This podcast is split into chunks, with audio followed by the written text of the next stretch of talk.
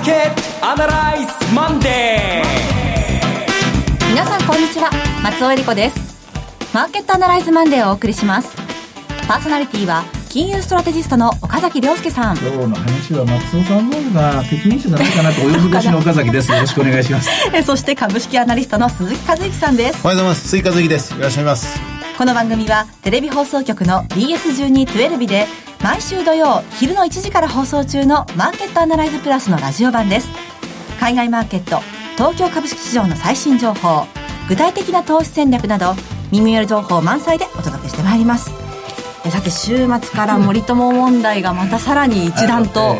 混迷を。はい土曜日放送のテレビではもう、はい、頭抱えててあの時はアメリカの話でですねそうですね。ゲリコンさんお辞めになるとかそれからまああの関税の話で、えー、まあ最終的にはデーブさんがですねもう一刀両断っていうかこんなものは無視していいみたいな感じでですね、ねはい、笑って終わったんですけどね、その後の米朝首脳会談でしょ。はい。困ったなこういうのすごい苦手なんですよ。すっごい苦手。要するに掘りようがないんでねじっと考えて詰将棋みたいなことやらなきゃいけないんだろうけど、はい、でそう思ってたら突然降って湧いたように土日に、はい、例の、えー、改ざんの問題ですよね。森友のお話。で正直あの話もう忘れてたんですよ。で今現状どこまで進んでどうなってるのか。でまだ拘束されたままなんですよそうですね。はい。でこんがらがっちゃってであっという間に土日終わってもうすごい残念な週末でした。っていう感じですね。本当ですね。あの2021年まで先進国の政治はもう安泰だっていう前提で動いていたものがなんか足元の日本がなんかそうではないかもしれないって話になってきてしまってますもんね、うん、なんだか今年はその予定してなかったもの 大丈夫だと思っていたものが揺らぐということが多いですね、というわけで、えー、今日は私はあんまり喋りたくないなというですね逃げ腰の岡崎まあまあそうおっしゃらず。それでは本日も番組を進めていきます。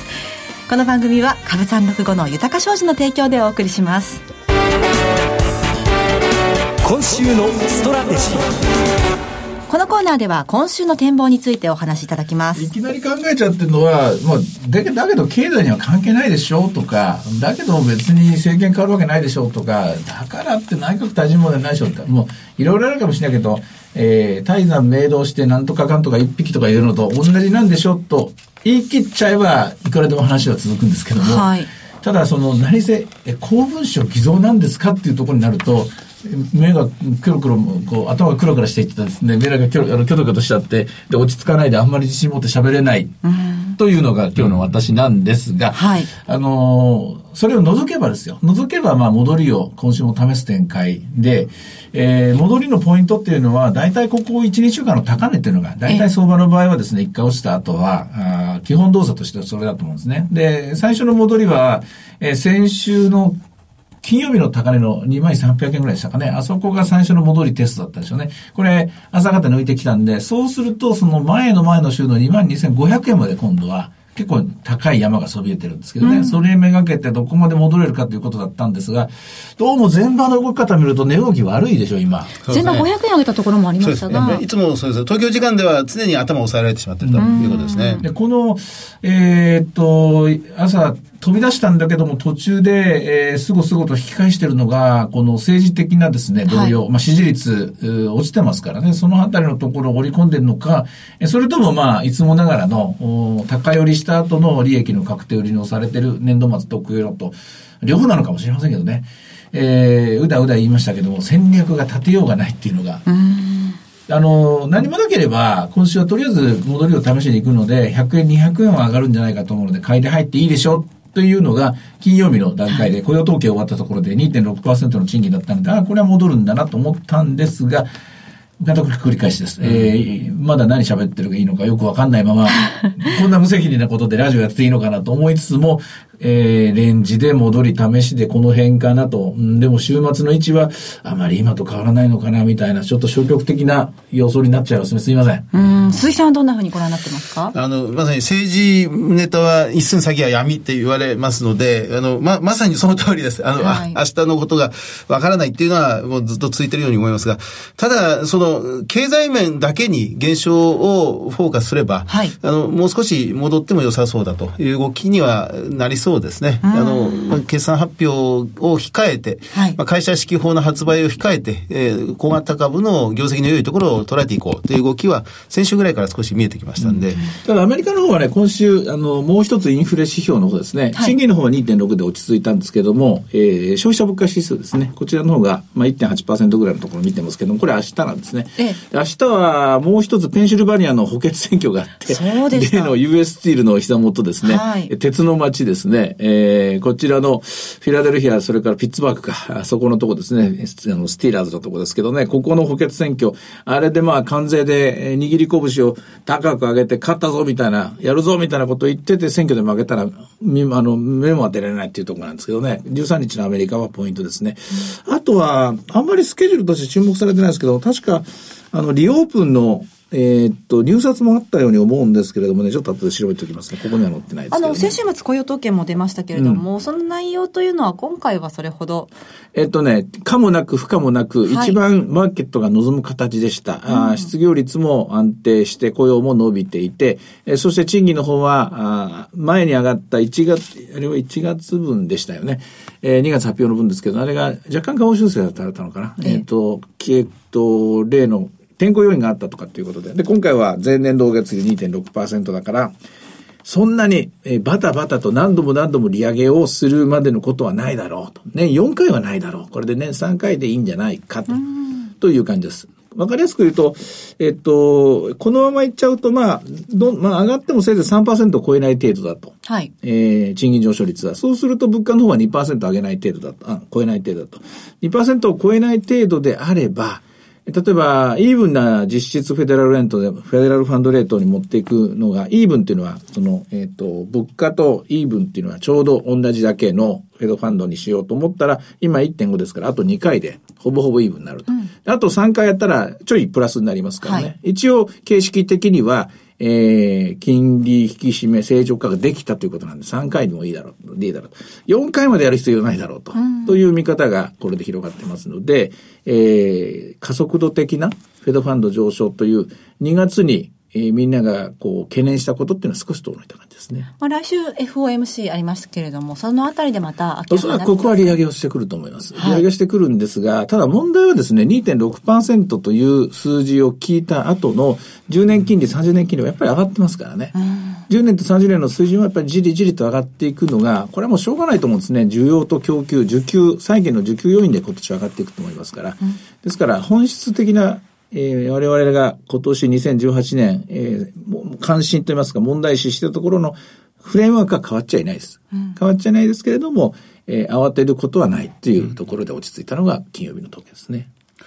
あの、改めて先週散々議論しましたあの、例の輸入関税というものに、なんとなく米朝首脳会談が5月にもありそうだ。あるいは、その、南北首脳会談もその前にありそうだ。というので、その輸入関税そのものは、もう脇におっしゃられてしまう。もうこれはもう完全に良いということに、選挙対策って、まあ、片付けてしまっても良いということになるわけなんでしょうね。うんと、選挙対策という面も当然、1枚のカードで効果を4つも5つも狙うっていうディールメイクのやり方だと思うんですけどもね。で、今回の場合はまず選挙で、えっ、ー、と、労働者、労働者の票を取ろうとする、目先のものもあるかもしれませんが、えー、テレビでもお話してましたけども、関税の金額で見たと時のアルミと鉄なんてのは極めてちっちゃいんですよね。3%, 3%もぐらいの話なんですよね。としたら、それが引き金となって、これもやるぞ、あれもやるぞっていう、いつでもやるんだぞっていう、ファイティングポーズを見せたという。で、そのファイティングポーズを見せる相手ってのはやっぱり中国であって、うん、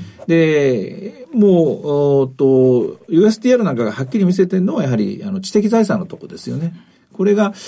5月にはもう、えっ、ー、と、4月5月も前倒しでなんかやるっていう話も聞いてて、うん、おそらくアメリカは今、今のトランプ政権というのは、そこれまで、えー、自由放任としてきた政権とは違うんだぞという、そのファイトするポーズを見せるのが今回のも狙いだったんじゃないかなと、私は今そう思ってますけどね。それから日本はあの金融政策決定外交ありましたけれども、こちらも風があまり立たずに終わったような印象だったんですが。そうですね。まあ、本当は何かあっても叱るべきところだったのかもしれませんけれども、何ですかね、新しい新2期目に入ってきてということで、結構、まだ固まってないんですかね、次何やるかっていうのがね。なんか言葉の遊びばっかやってますよね。まだまだ金融政策はいくらでもあるというこの言葉の遊びと、出口の話は、えー、叱るべき条件が揃ってからでは喋れない。はい、じゃあ今日は何しに来たんだという話ですからね。そんな感じですけどね。うんさて、では、えー、株365の動き見てみましょうか。え今日は高値は2万2000飛び34円で、あ、ごめんなさい。寄り付きが34円でしたね。高値は2万2120円まであったんですが、856円まで押して、現在968円というところで、やっぱり一気に行く力っていうのは今日本株ないんですね。この指止まれ全員集合ってことはできない。その環境っていうのか、うん、全員集合ムードにはなれなれないとこなんでしょうね。もう少し時間かかるのか、どうでしょう、うん、すいません。ここまでしかわかんないな、今日は。その他全般の注目点いかがでしょうか？あの、新興市場も、あの、まずまずしっかりです。まあ、今日は何といっても東証一部にお金が流れてるという感じがしますが、うん、東証二部、マザーズ、ジャスタック、それぞれに、あ、マザーズはわずかマイナスですね。失礼しました。マザーズマイナス。やっぱりリスクをちょっと嫌ってますか、そこ。はい、あとね、気になるのがドル円なんですけどね。はい、6円、7円戻ってないですよね。はい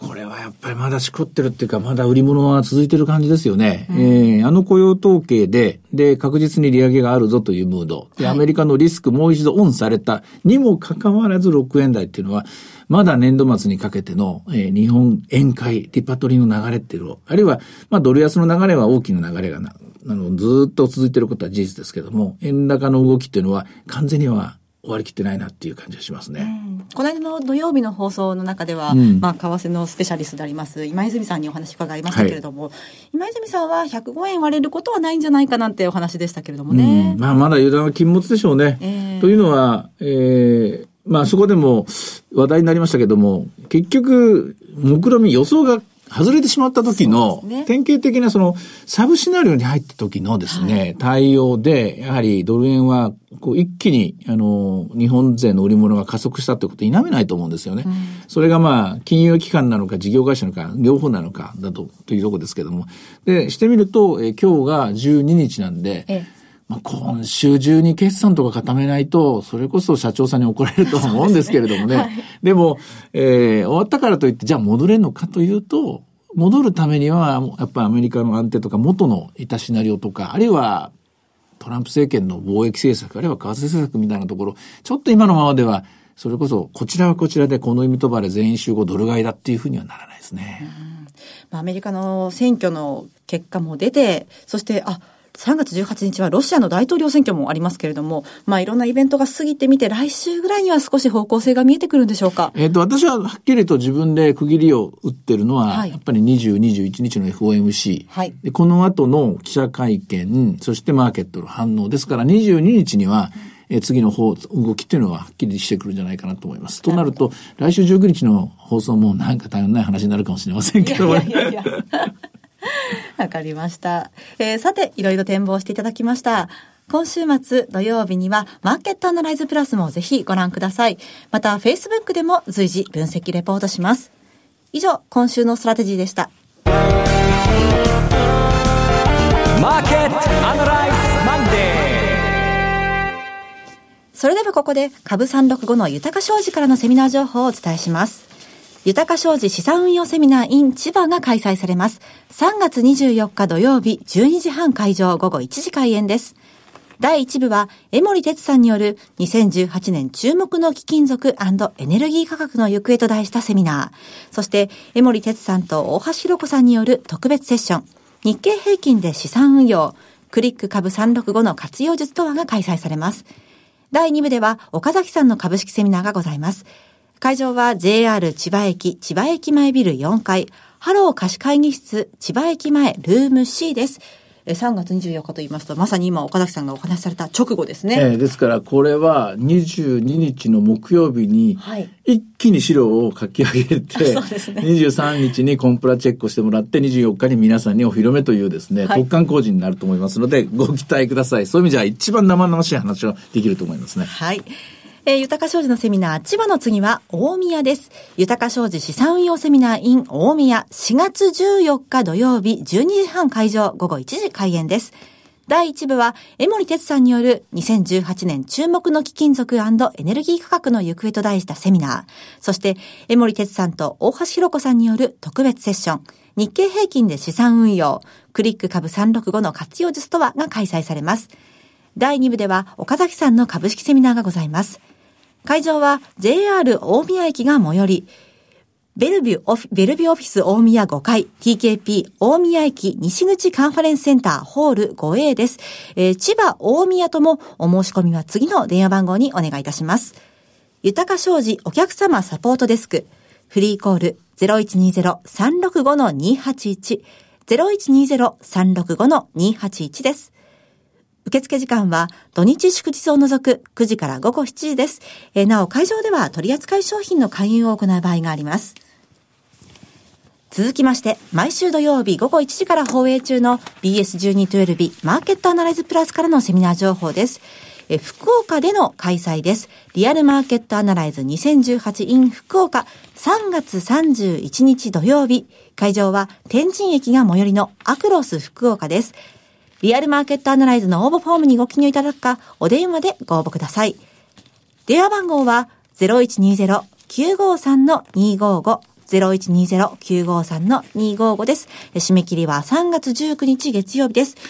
これ矢島さんがね、はい、ゲストに。来てくださって、はい、もう最初からた、あの、立ってもらうっていうか、最初からもういきなりキックオフのプレゼンテーションで二人でやろうかなと思うんです。っていうのは、これあの、31日なんでもう年度末終わって、新年度入りになると思うし、多分ね、やっぱ方向が出てると思うんですよね。うん、えー、FOMC の後なんで。で、この頃には日本の政治の方もなんか次の展開出てんじゃないですかね。そうですよね。あの、二世基礎研究所の矢島康秀さんは、はい、なんといっても、もうもちろん経済のエコノミストの最先端ですが、政治のお話はとても面白い、ね、奥が深いので、うんはい、このあたりの分析を聞きたいですね。ですから、パネルディスカッションはいつもよりも少しあの、矢島寄りと言いますか。矢島バイアスかけて。矢島シフト。矢島シフトで行こうかなと思うんで、これ矢島さんには内緒なんですけれどもね。ちょっとその辺のところ、あの、お楽しみに皆さんぜひお越しください。はい、ご応募お待ちしております。えそして新年度初めての開催、岐阜がありますね。これ初めてですね、岐阜の。はい。リアルマーケットアナライズ 2018in 岐阜4月7日土曜日、会場は JR 岐阜駅が最寄り、グランパレホテル駅前会議室です。マーケットアナライズプラスのホームページから、リアルマーケットアナライズの応募フォームにご記入いただくか、お電話でご応募ください。電話番号は0120-935-199 0120-935-199です。締め切りは3月26日月曜日です。岐阜の次は神戸です。お久しぶりの神戸だ。はい。はい。リアルマーケットアナライズ 2018in 神戸4月21日土曜日。会場は JR 三宮駅が最寄りの神戸国際会館セミナーハウスです。番組ホームページからリアルマーケットアナライズの応募フォームにご記入いただくか、お電話でご応募ください。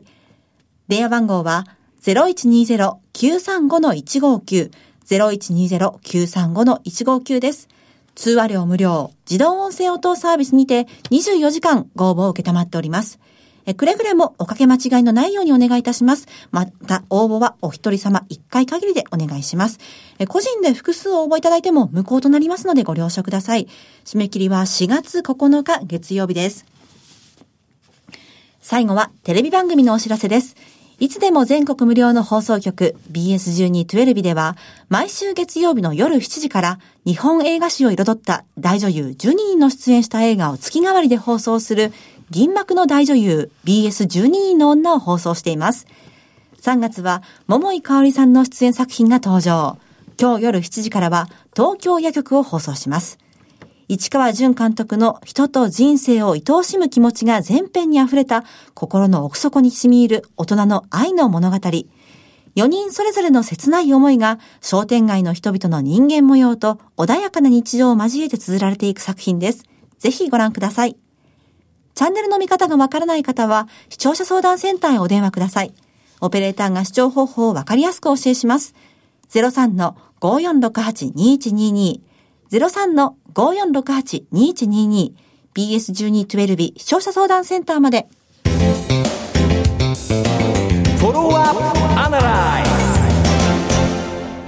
さあ、今今週もやってまいりました。今週の注目企業、鈴木さんの注目企業を伺います。はい。あの、今週は少し小ぶりの銘柄なんですが、えー、ウィンパートナーズ。はい、銘柄コードが3183、ウィンパートナーズ。あの、心臓病、心筋梗塞とか、うん、この狭心症という、いわゆる虚血性心疾患に関連する、はい、そのペースメーカーとか、えー、まあ、バルーンカテーテルの、まあ、商社ですね。医療機器の商社という形になります。はい、えー、まあ、その小柄で小さい企業ではあるんですが、史上最高利益を更新してし続けている会社。時価総額で450億円ぐらい。売上630億円。経常利益が32億円ぐらい。ROE18%。配当利回り1.8%。